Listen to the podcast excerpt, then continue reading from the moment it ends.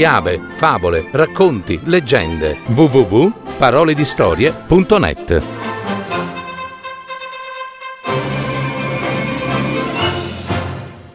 La camicia della trisavola. Una fiaba di Guido Gozzano, messa in voce di Cristiana Cocco.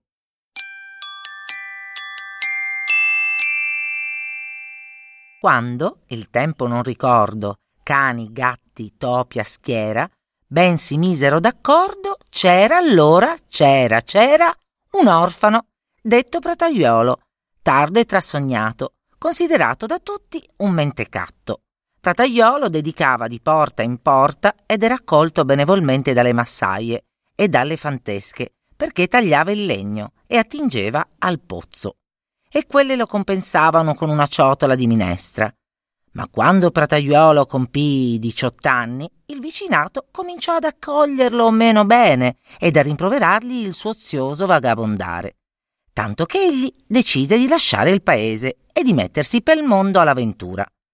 Andò a salutare la sua sorella di latte, Ciclamina, e questa gli disse Voglio darti una piccola cosa per mio ricordo. Non son ricca e non posso fare granché. Aggiungerò al tuo fardello una logora camicia della mia trisavola, che era negromante. Prataiolo non poté nascondere un sorriso di delusione. Non sdegnare il mio dono, oh Prataiolo, ti sarà più utile che tu non pensi. Ti basterà di stendere la camicia per terra e comandare ciò che vorrai. E ciò che vorrai sarà fatto. Prataiolo prese il dono, abbracciò la sorella e partì. Verso sera sentiva appetito e trovandosi senza provviste e senza denaro, cominciava ad inquietarsi, perché aveva ben poca fiducia nella tela miracolosa. Volle provare, tuttavia, la distese in terra e mormorò. Camicia della trisavola, vorrei un pollo arrosto. Ed ecco disegnarsi a poco a poco l'ombra di un pollo, leggera da prima e trasparente, poi più densa e concreta, solida e dorata come un pollo naturale, e un profumo delizioso si diffondeva intorno. Prataiuolo non osava toccarlo, temendo un malefizio, poi si chinò, lo palpò, ne strappò un'ala e lo portò alla bocca. Era un pollo autentico e squisito, Ordinò allora una torta allo zibibbo, un piatto di pesche e una bottiglia di cipro. E tutto si disegnava leggero, si concretava poco a poco sulla camicia miracolosa.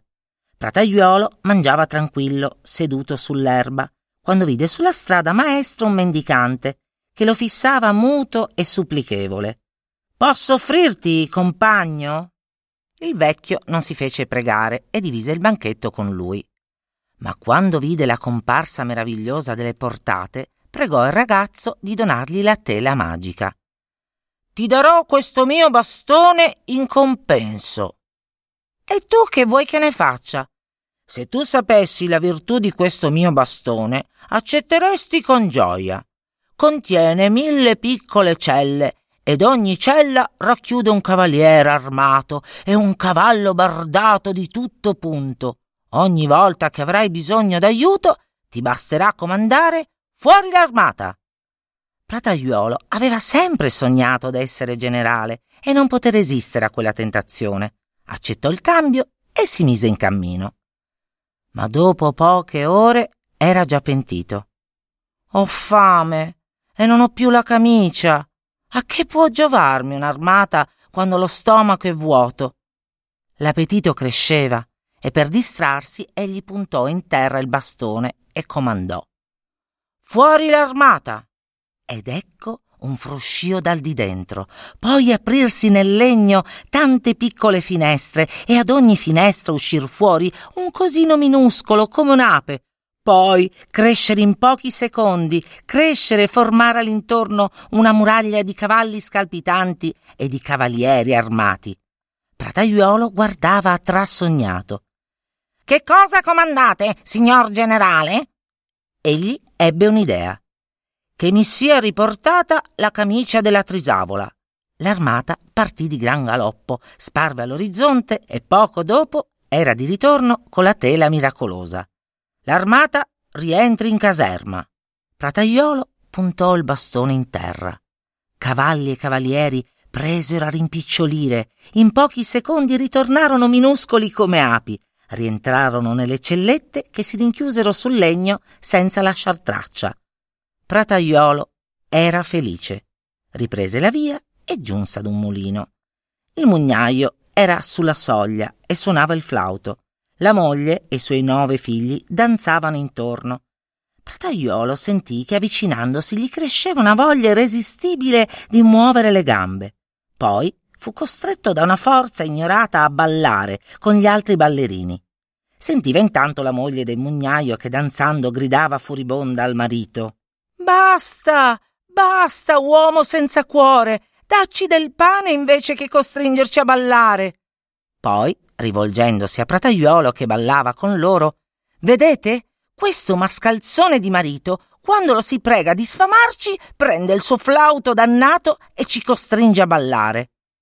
Il mugnaio, quando gli piacque, smise di suonare e la moglie, i figli, Prataiuolo, caddero sfiniti dalla ridda vertiginosa.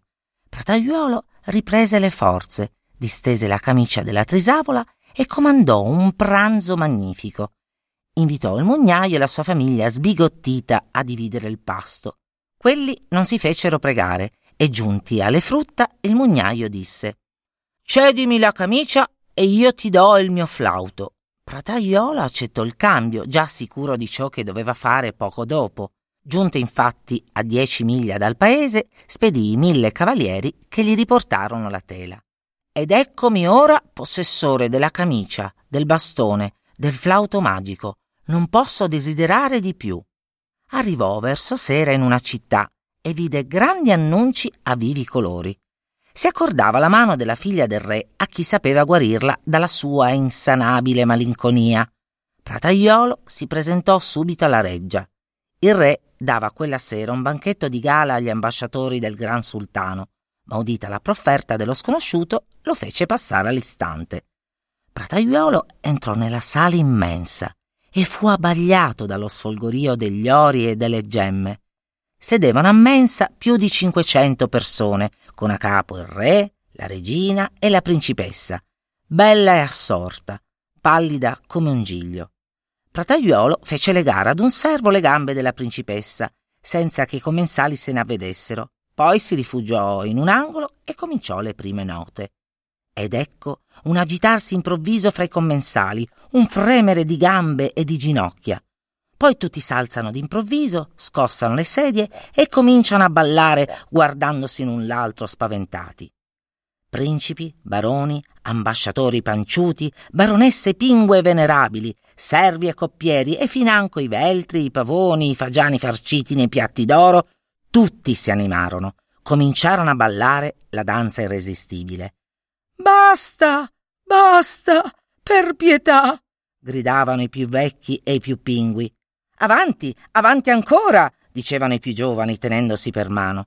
La principessa, legata alla sua sedia, tentava anch'essa ad alzarsi e guardava gli altri e rideva giubilante. Quando piacque a Prataiuolo il suono cessò e i cinquecento ballerini caddero sfiniti sulle sedie e sui tappeti le dame senza scarpette e senza parrucca. La principessa rise per un'ora e quando poté parlare disse al re Padre mio, costui mi ha risanata ed io sono la sua sposa. Il re acconsentì, ma Prataiuola esitava. Ho lasciato al paese la mia sorella di latte, bella come il sole, alla quale devo la mia fortuna. Vorrei farvela conoscere. Partite dunque e portatela fra noi, dissero i commensali.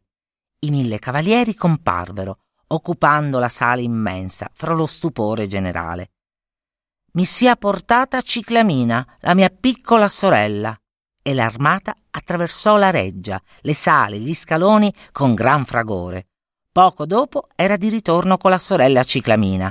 La fanciulla fu trovata così bella che un ambasciatore se ne innamorò all'istante. E in uno stesso giorno furono celebrate le doppie nozze.